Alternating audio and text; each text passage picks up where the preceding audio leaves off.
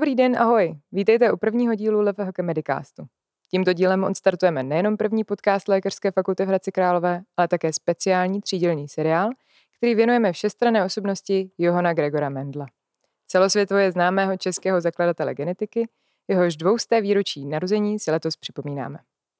Společně s našimi hosty se pokusíme přiblížit alespoň některé z mnoha jeho zájmů a to, jak se jeho vliv promítá do současnosti.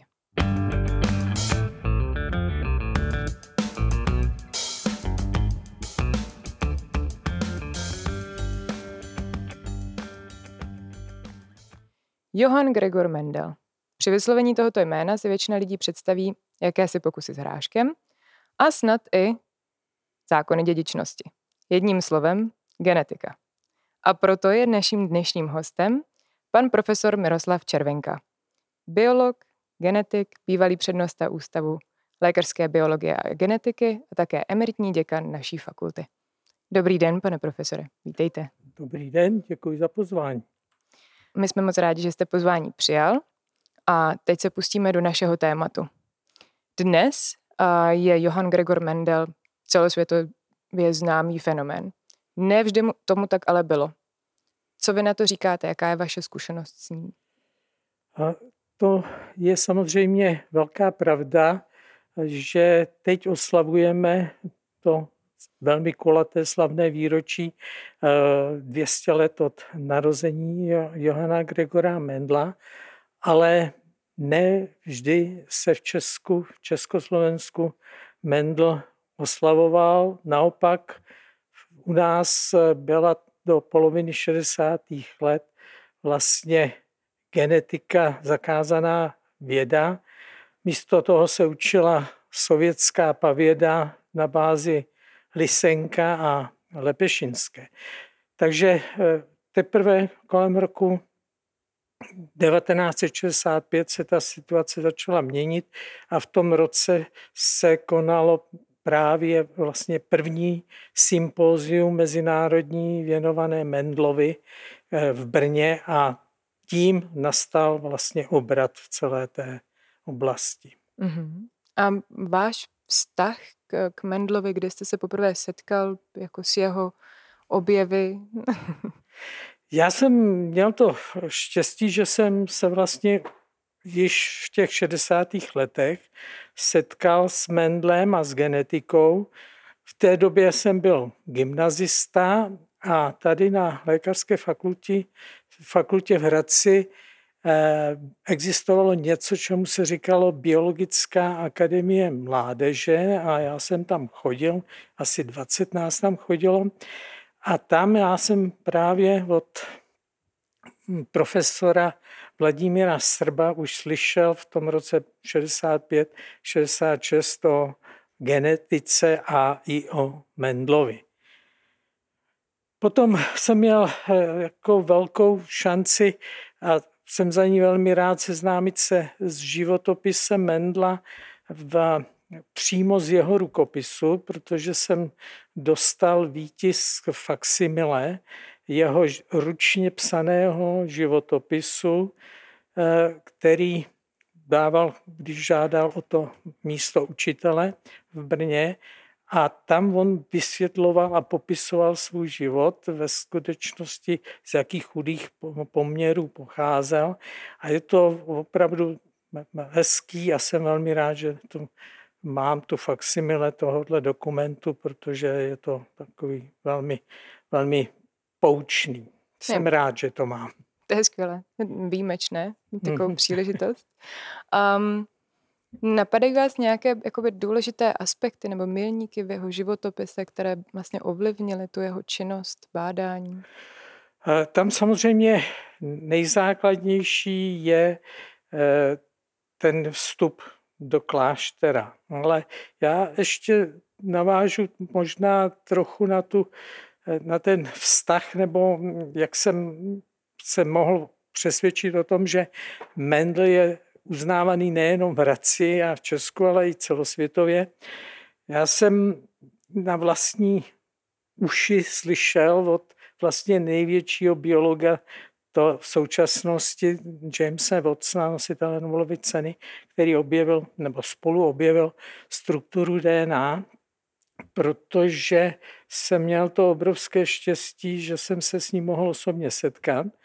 To bylo to v roce 98. My jsme ho pozvali ještě s kolegou profesorem Eledénem z první lékařské fakulty na, na udělení čestného doktorátu do mhm. Prahy.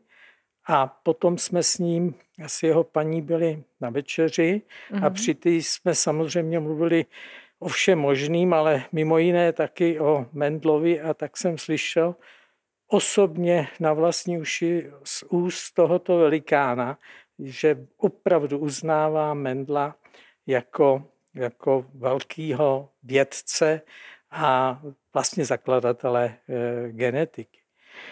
Takže to, to takhle nějak bylo. Eh, já pak samozřejmě od toho roku 75, kdy jsem začal učit genetiku tady na fakultě, tak jsem to v rámci praktik, v rámci přednášek musel eh, vysvětlovat ty, men, mm-hmm. ty Mendlovy zákonitosti a, a tak dále, protože já si myslím i osobně teda, eh, že skutečně Mendel je ten jakoby zakladatel Eh, protože ty jeho výsledky ty práce pomohly vysvětlit to základní mystérium, který v biologii je, a to je to, jak se předávají ty vlastnosti z rodičů na potomstvo. A to platí pro úroveň buňky, jedna buňka a dceřiné buňky pro rostliny, pro bakterie, pro člověka.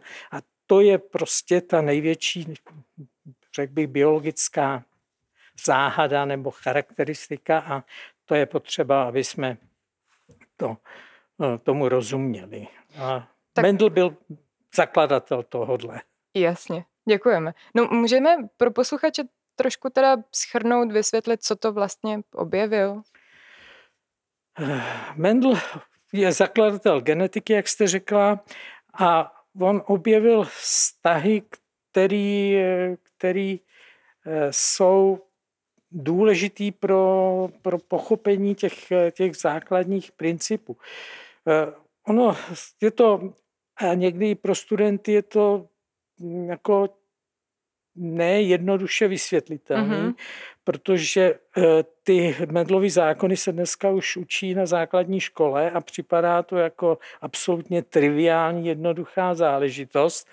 A tak je potřeba to skutečně vidět v tom kontextu historickým, protože samozřejmě už před Mendlem lidi věděli, že se vlastnosti u živočichů, u rostlin, u lidí dědí.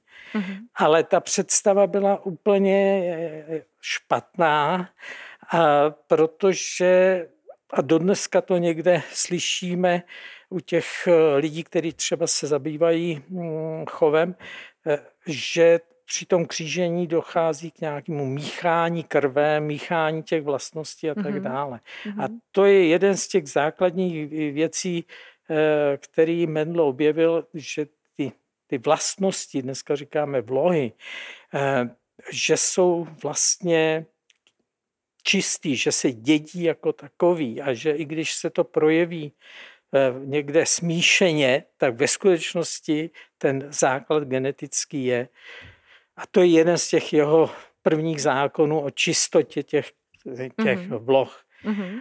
Takže to je, to je ten první základ. Asi bychom si museli popsat ty pokusy, které on prováděl. Vy jste to tam řekla hned v úvodu, že eh, pracoval s hráškem, mm-hmm. ale i, ta, i to, že si vybral hrášek, je, e, není náhoda. To je prostě e, vždycky ten modelový organismus, na kterým chceme něco řešit, nějaký biologický e, pokusy dělat, tak to je to vlastně nejzákladnější vybrací model. A on mm-hmm. si mhm. vybral skutečně rostlinu, která je na to naprosto geniálně vhodná. To jsou to jsou přesně dané znaky, který, a ty květy se dají lehce manipulovat tak, abyste zabránil náhodnému křížení. Naopak lehce umožňují cílené křížení. On si dal strašlivou práci několik let, aby eh, ty vlastnosti u toho hrášku eh, přesně definoval, aby si mhm. byl jistý, že mají ty vlastnosti. Z dnešního pohledu my tomu říkáme homozygoti nebo čisté linie, ale to, to je ta genialita, že on, prav, on opravdu se nejdřív ověřil. Mm-hmm. Ten rozsah těch pokusů je taky eh, jako úctyhodný. On se uvádí, že asi 27 tisíc rostlinek analyzoval. Jo. Takže to je, teda. hmm. on asi 9-10 let pracoval na tom hrachu a všechny ty pokusy dělal v tom augustiniánském klášteře v Brně. A on skutečně si koupil od běžných těch dodavatelů hrách měl asi 34 původně odrůd, z nich vybral ty, které mají dobré vlastnosti, které se dají sledovat, které se zákon, nějakým způsobem přenášejí, dají se měřit, dají se nějak hodnotit. A potom z těch 34 si vybral asi sedm znaků nebo těch výsledků těch pokusů, který dal do té mm-hmm. práce. Takže mm-hmm. to jsou ty známý eh, tvar semene, ehm, barva semene, výška rostliny, hm, barva květu a takový ty, těch, mm-hmm. ty základní věci, co jsou v každý, eh, v každý učebnici. Mm-hmm. Dobře. Když se na to vlastně podíváme, už jsme se toho dotkli, že ne vždycky um, byl uznávaný a slavný a teď to souvisí s tím, jste vlastně popsal, kolik tomu věnoval vlastně péče, jak to měl promyšlené, a kolik let se tomu věnoval. A pak asi tím stěžením momentem bylo vlastně to publikování těch výsledků. Jak k tomu došlo, že vlastně prezentoval to, co zjistil, ty svoje objevy a že se ta reakce trošku nekonala.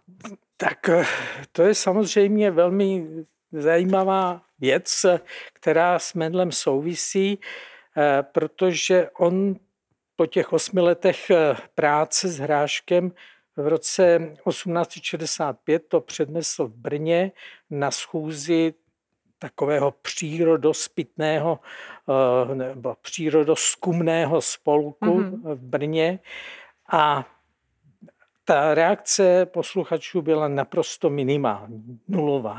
Nikoho, nikdo to nedocenil, tu hmm. práci, že je tam něco nového nebo něco takového. A vlastně celé, celá ta velká story kolem Mendlovy by úplně vyhasla, nebýt sekretáře tohohle spolku, mm-hmm. který si eh, jmenoval se Gustav von Niesel, eh, který si vyžádal rukopis té přednášky od Mendla a řekl, že ho připraví společně do nějaké publikace. A my tenhle ten rukopis, ručně psaný rukopis Mendlův pro tu publikaci, která vyšla za rok, tak ten máme, což je podle mě mm-hmm. jeden z největších dokumentů, který vůbec eh, je a nejvzácnější eh, o Mendlovi. A tam ručně psaný jsou přesně už ty, ta symbolika, kterou my známe, velké A, malé A. A takže víme přesně, co, co napsal a, a že to psal on, je to o, skutečně jeho vlastní rukou. A, ale ohlas na tuhle publikaci byl také minimální, nulový. Hmm. No. Takže dá se říct, že ho nikdo nepochopil a nemůžeme říkat, že to, ten nezájem o Mendla zpočátku nebyl, že by neměli tu publikaci, protože Mendel sám tu výtisky téhle publikace poslal na několik desítek míst kolegům, který věděl, že dělají genetiku, nějaké šlechtění. Ten spolek, ten to poslal asi na 130 adres všech možných institucí, vysokých škol, akademií různých a tak dále. Takže ta byla dostupná, ta publikace. No. Dokonce ji měl, dostali i Charles Darwin. mm-hmm. ale přesně víme, že si ji nepřečetl. Hmm. A je to škoda, protože evoluce a genetika spolu souvisí. Eh, Darwin asi nečetl kvůli tomu, že to bylo psané v Němčině hmm. a on německy neuměl, tak prostě se tomu nevěnoval a navíc v, prakticky ve stejné době on publikoval ty svoji práce 1859 o původu druhu napsal. Mm-hmm. Takže celý ten svět žil vlastně tou evolucí a, a, Charlesem Darwinem. Takže to je velká škoda, že, že ten ohlas eh, nebyl. No, není to tak, že by se nesnažili. Ono někdy v těch zdrojích, když se člověk dívá vlastně na ten životopis a na ten, na ten průběh, eh, to zaznívá tak, jako že publikoval nebo že prezentoval na té, na té schůzi v Brně a že to bylo všechno. Ale vy, jak jste to popsal, tak se skutečně snažili Akorát se prostě to neuchytilo, zrovna ano. tohle semínko. Ale nakonec postupem času tedy došlo k nějakému znovu objevení. Jak se to tedy stalo? To bylo na přelomu 19. a 20. století, prakticky mm-hmm. přesně kolem roku 1900, to znamená 40 let eh, po tom, co ty objevy byly udělány. A tam eh, došlo k takzvanému znovu objevení Mendlových zákonů, se to, tomu se říká. Je to, je to samozřejmě velmi unikátní záležitost. V té době eh, vlastně tři lidi na třech nezávislých pracovištích prováděli ty pokusy podobný, na, samozřejmě na jiných eh, druzích a, a zjistili stejné výsledky. Co je na tom pozoruhodného a velmi jakoby poučného je to, že oni, když to zjistili, tak šli skutečně velmi podrobně do té literatury a narazili tam ve té knihovně, protože, jak jsem řekl, bylo to v mnoha mhm. knihovnách, mm-hmm. na tu práci. Mm-hmm. A museli všichni tři podobným vlastně principem přišli na to, že musí říct, že si mysleli, že něco objevili, ale že ve 40 let před ním už to objevil nějaký mnich eh, v Brně.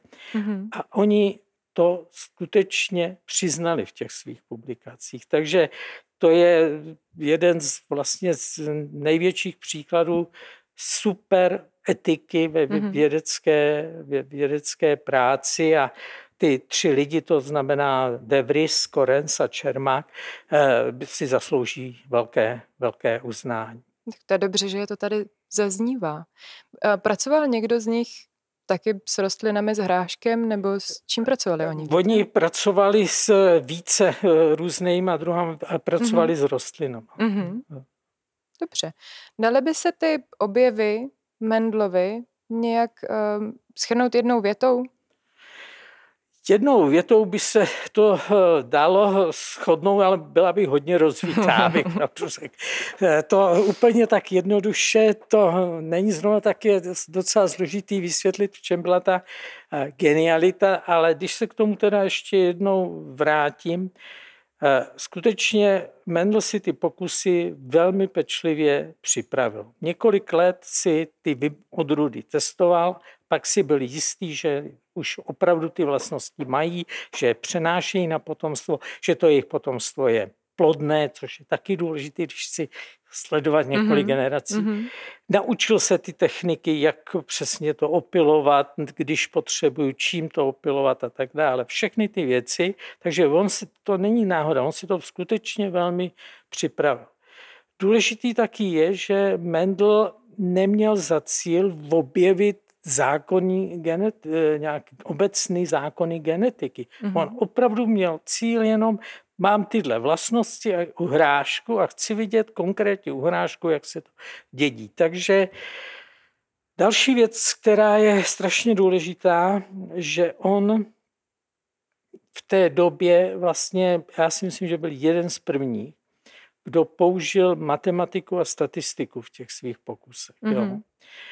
To taky nebyla náhoda, protože on svým vzděláním byl, eh, byl v podstatě eh, přírodovědec, který měl hodně velký základy z fyziky, ze statistiky, eh, z Vídně, z univerzity, kde studoval mimo jiný i meteorologii a tam to ty dělání přesných záznamů mm-hmm. a mhm. statistiky prostě, tam už to bylo v té době, kdežto v biologii ne. V biologii v té době byla, že lidi hledali nové druhy, popisovali nové druhy a nikdo tuhle tu experimentální část, že by matematicky popisoval, to vůbec eh, tam nebylo. Takže to je další charakteristika. Pak je to velmi pečlivý provádění těch eh, pokusů, záznamy, které máme, protože v tom klášteře skutečně se dochovaly záznamy, takže bylo spousta lidí, kteří to po něm přepočítávalo, mm-hmm. jestli tam nedošlo k nějakým chybám, že mu to tak krásně vyšlo. Takže mm, eh, to je eh, to, je to ty základy, proč byl tak úspěšný. No a když, když mám říct ten jakoby jednou větou ten, eh, ten pokrok nebo to zásadní, tak to je ta představa toho, eh, že neplatí představa těch eh, míchání těch znaků. Mm-hmm. To, to skutečně on, on my to dneska nazýváme Mendlovy zákony, ale on, on to v té publikaci nenazýval zákony ani pravidla. Mm-hmm. To mhm. jsou až naše dedukce, ale on v podstatě přesně popsal, že eh, každý jedinec má dva znaky, že jeden znak má od jednoho rodiče, druhý od toho, že ty znaky se přenáší a že i když je květ třeba růžový, tak ty znaky jsou od jednoho červený, od jednoho mm-hmm. bílý. Popsal tam eh, i ty vztahy, které mezi těmi mohou být, to znamená vztah třeba dominance a recesivity. Eh, potom popsal to známé pravidlo o uniformitě první filiální generace a v té druhé filiální generaci popsal, že, je to, že se to dědí v těch eh, matematicky daných kategoriích a my víme, že je to poměry mm, jedna ku dvou ku jedný, když budeme genotypově to měřit, ale to jsou už všechno důsledky té matematiky. Mm-hmm. No? Tam v podstatě stačí říct, že že jsou dvě a že obě dvě mají stejnou matematickou pravděpodobnost, že se přenesou.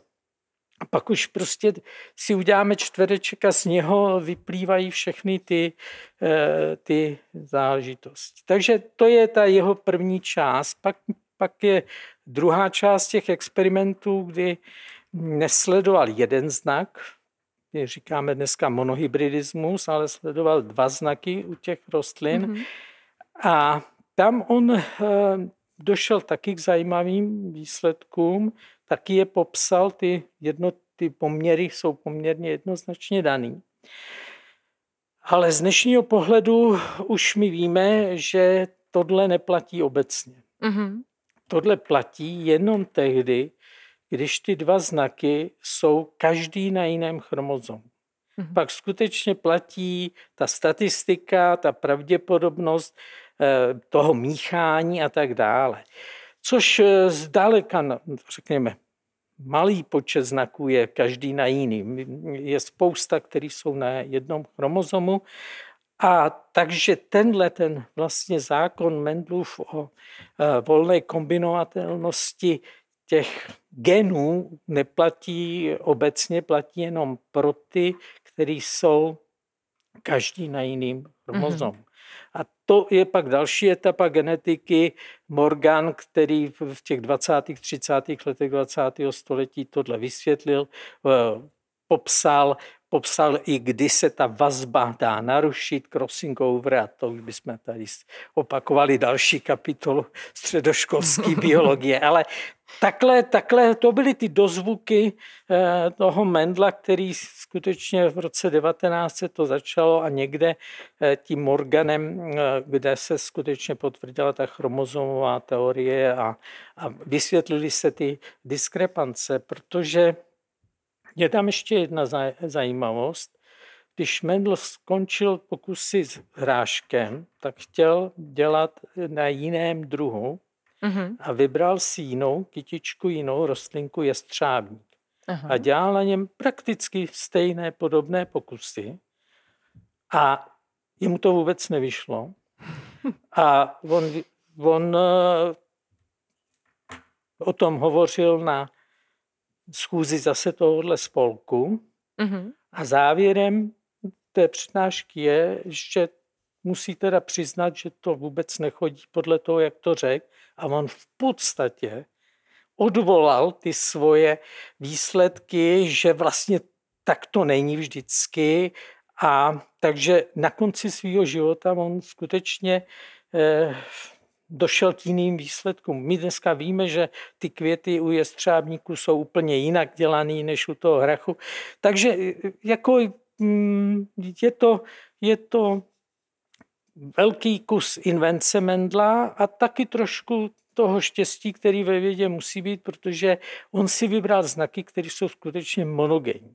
Mm-hmm. On někde u některé rostliny barva květu není monogenní, je daná mm-hmm. několika a tam nemůžete získat takový jednoduchý výsledky, jaký měl Mendel. Čili jak na to přišel, že zrovna ty znaky jsou monogenní, to teda nevím, ale je to prostě kus vědeckého asi štěstí. Ale kromě toho, on si to skutečně odpracoval, ty pokusy velmi pečlivě připravoval, velmi pečlivě analyzoval, popsal to přesně a zaslouží si, aby skutečně byl považován za, za zakladatele genetiky.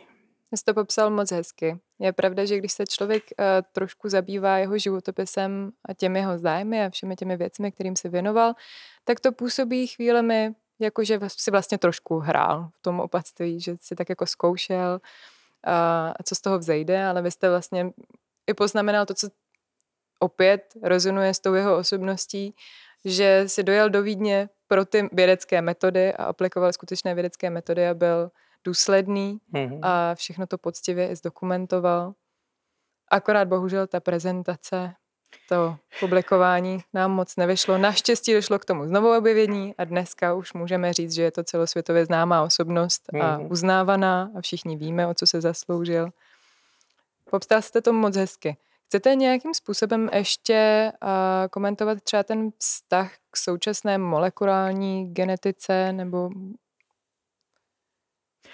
No, já si skutečně e, přesně s vámi souhlasím, že ten Mendel má zákony, které platí a platí i pro člověka. Jo. Samozřejmě mm-hmm. jenom ale v tom, eh, v tom případě, když jsou to monogenní mm-hmm. znaky, ne polygenní, u nás většina věcí, speciálně eh, u těch řekněme, civilizačních chorob nebo těch, tak víme, že trochu to je geneticky, trochu životním stojem, trochu eh, ještě jinýma mm-hmm. faktorama a tak dále. Takže těch monogenních je e, málo, ale jsou a bylo to hned tam na začátku 20. století to bylo prokázané u krevní skupiny, jak se dědí, a potom eh, u jedné biochemické nemoci alkaptonurie, kde se to dalo taky eh, analyzovat a hned v tom roce 1900, eh, těsně po roce 1900 to bylo potvrzeno. Takže mm-hmm. Mendlovi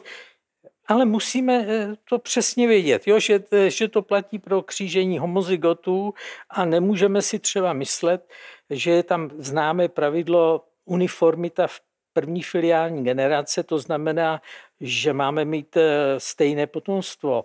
Mm-hmm. To my víme, že mm-hmm. nemáme stejné děti, samozřejmě, eh, ale to je to, že my nejsme Mendlův pokus, my nejsme homozygoti, my jsme heterozygoti, takže my jsme generace ne druhá, třetí, my jsme 150. nebo Bůh jaká generace a ne čisté linie. Takže takhle se to musí interpretovat ten Mendel.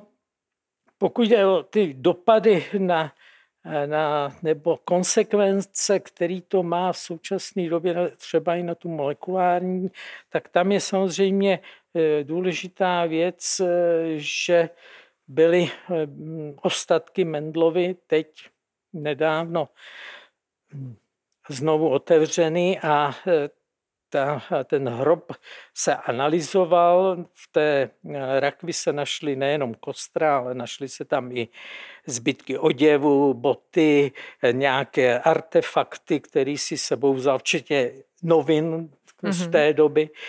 Takže, takže asi dva, dva měsíce to bylo studováno z pohledu teda antropometrie, takže víme přesně, jak byl vysoký Mendel, jaký měl velikost bod a, a víme třeba, jak měl velkou mozkovnu, která mimochodem vychází, že byla trošku větší kapacitu měla, než je průměr, mm-hmm. ale e, současně samozřejmě byly odebrány vzorky toho biologického materiálu na analýzu DNA, takže to, to nebylo ještě publikováno, já si myslím, že to bude teď, tenhle měsícu, příležitosti toho slavného výročí publikováno. A tam já doufám, že z toho vyplyne třeba, že měl nějaký eh, eh, věci, eh, nějaký mutace zvláštní, nebo něco se tam z toho genomu bude, nějaká zajímavost se tam určitě najde. Z té pohledy Eh, té molekulární biologie je zajímavý, že my vlastně jsme genetický materiál Mendla už měli i mimo, tenhle, mimo ty ostatky jeho, mm-hmm. protože oni analyzovali knihy, které byly jeho osobním vlastnictví a v jeho nejoblíbenější knize našli v tom klášteře našli teď eh, vlasy, tak je analyzovali, udělali DNA z těch vlasů a teď dodatečně samozřejmě se zjistilo, že skutečně jsou to vlasy, eh, vlasy Mendla. Takže ta, ta, to má to takový jako moderní některé konsekvence celá, celá ta, ta historie a, a teď tenhle, tenhle měsíc budou velké oslavy v Brně na Masarykově univerzitě v tom jejich Mendlově muzeu, v Mendlově centru, takže doporučuji všem, aby, kteří se o to zajímají, tak aby to sledovali na webové stránce univerzity nebo tohohle centra, protože tam se určitě dovíme při této tomhle výročí velmi nějaké zajímavé věci. Ať už sledují nebo nesledují, ať, ať si dají pozor na tyhle ty novinky. Čekají nás velké oslavy, bude to opravdu velkolepé. Čekáme právě i výsledky těchto bádání a novinek a co všechno se ještě objeví. Je zajímavé, jak se to všechno provazuje, vracíme se zpět v čase, objevujeme nové věci nebo potvrzujeme ty původní. A zajímavé, všechno. Dobře, a to bylo moc hezké povídání. Já si myslím, že jsme snad i postihli všechno, co jsme si přece vzali, abychom ho představili, Johana Gregora Mendla, jako genetika. Hmm. Chtěl byste ještě na závěr něco dodat? Napadá vás něco, co bychom měli ještě posluchačům říct?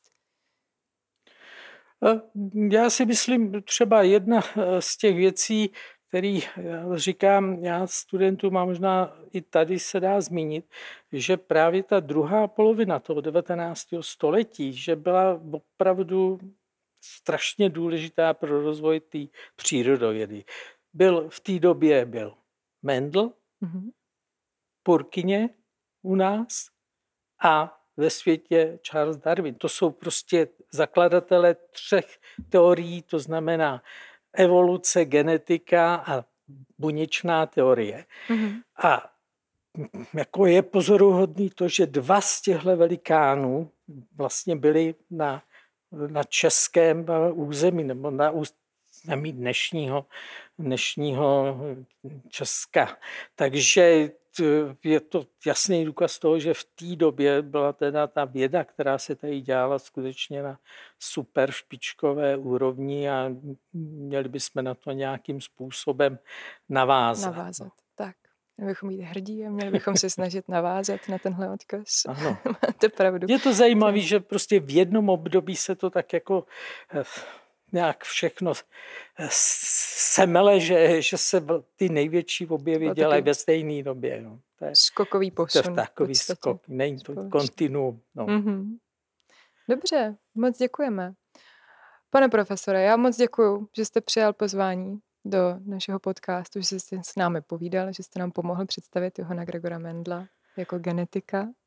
A moc děkuji divákům, že nás poslouchali a ještě jim prozradíme, že se budeme v následujících dílech, dneska jsme se věnovali jenom téhle té jedné oblasti, která je samozřejmě z našeho pohledu je velice významná a důležitá, ale budeme se věnovat i dalším jeho zálibám a oblastem, které proskoumával a kterým se eh, věnoval ve svém životě. Takže vás ještě pozveme na další díl, kde se setkáme tentokrát s panem profesorem Mokrým, který je vedoucí přednosta Ústavu histologie a embryologie. A nebudeme si ani tak povídat o histologii a embryologii, ale podíváme se na včelařství, což je z mého pohledu taky zajímavé, úplně se těším, až se tahle témata provážou. Takže, pane profesore, ještě jednou moc děkuju. Já taky děkuji ještě jednou za pozvání a děkuji vám i za to, že jste eh, se rozhodli připomenout eh, Johana Gregora Mendla. Určitě si to zaslouží. Děkuji. Nám bude potěšením, děkujeme. Nám bude potěšením, protože se určitě dozvídáme spoustu zajímavých věcí. Tak, děkujeme, loučíme se, přejeme všem hezký den a těšíme se při příštím dílu. Naschledanou. Naschledanou.